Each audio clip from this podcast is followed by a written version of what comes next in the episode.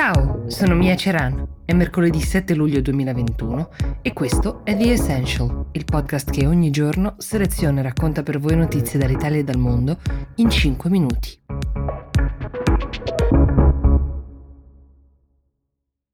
Allora, siccome negli ultimi mesi si discute tanto in Italia di libertà di espressione, specie in merito all'ormai famoso D D L Zan, e si discute per stabilire che cosa costituisca offesa o discriminazione e che cosa no, mi sembra molto interessante riportarvi questa notizia che viene dalla Spagna, dove, possiamo dirlo in maniera abbastanza inattesa, è arrivata una sentenza del Tribunale di Madrid in merito ad un poster di un partito politico, il partito di estrema destra Vox, che aveva lasciato in molti indignati. Andiamo con ordine.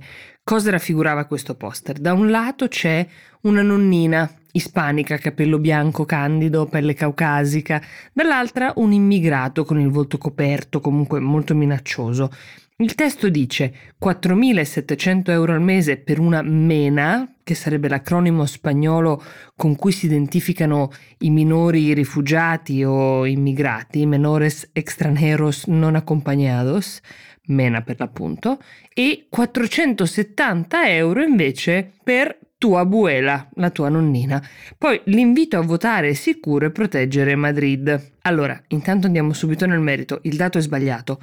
Diversi media spagnoli lo hanno scritto, lo hanno dimostrato. Non esiste un gap di dieci volte superiore tra quel che lo Stato spagnolo spende per un pensionato e il costo per mantenere un minore arrivato in Spagna senza accompagnatore. Ma questo paradossalmente non è entrato nel computo delle cose nel momento in cui il tribunale ha dovuto stabilire se quel manifesto si qualificasse o meno come incitamento all'odio. Secondo il tribunale, infatti, il poster, così come è stato concepito, affronta un tema, quello dell'immigrazione, percepito invece come serio e diffuso, e poco importa se i dati riportati non sono corretti. Il poster può essere giudicato discriminatorio solo nel caso in cui inciti direttamente all'odio e al razzismo, non ad una riflessione su quanto lo Stato realmente spenda e come gestisca un fenomeno caro alla maggior parte dei cittadini.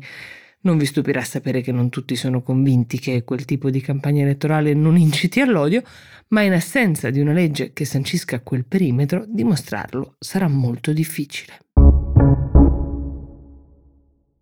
C'è una nuova figura, relativamente nuova perché è il leader della Slovenia dal marzo duemilaventi e lo era già stato in passato, che però vale la pena di conoscere adesso se non ne avete avuto occasione prima. Si è appena aperto il semestre a guida slovena in Europa, quindi qualcosa su questo leader che molti associano all'ungherese Orbán per una certa tendenza autoritaria e per un'affiliazione ad una destra non proprio liberale. Forse è utile saperla.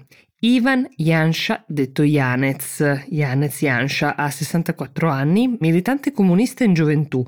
Nella sua carriera politica poi Janša è stato liberale, socialdemocratico, a tratti ambientalista. Adesso è il leader di una destra molto conservatrice e autoritaria. Ha conosciuto il carcere, è stato condannato, scarcerato, ricondannato ancora nelle sue varie vite politiche. Più recentemente è stato l'unico leader al mondo che, all'indomani dei risultati delle elezioni in America lo scorso anno, si è congratulato con Trump e non con Biden. Lo ha fatto via Twitter, pubblicamente, e Twitter è un'altra delle sue passioni che ha in comune con Trump. Gli è valso il soprannome di Tuito, che è una crasi tra il nome del social e quello del maresciallo Tito, che guidò la Jugoslavia con piglio autoritario, un piglio che molti riconoscono anche a Janša e che dopo l'ultimo rientro sulla scena politica da protagonista ha lavorato per accentrare su di sé svariati poteri, limitare la libertà di espressione di media e giornalisti in particolare, ma anche della magistratura. Ecco, da oggi sarà il suo governo, nel timore di molti, a organizzare l'agenda europea e decidere di conseguenza quali argomenti portare all'ordine del giorno. Janša potrebbe per esempio ritardare le procedure aperte contro Polonia e Ungheria, in un momento in cui l'Unione Europea sembrava disposta finalmente a contrastare le violazioni dello Stato di diritto e anche ad affrontare dei temi fondamentali come i diritti umani. Ma magari partiamo prevenuti noi, staremo a vedere. The Essential per oggi si ferma qui, io vi do appuntamento domani. Buona giornata!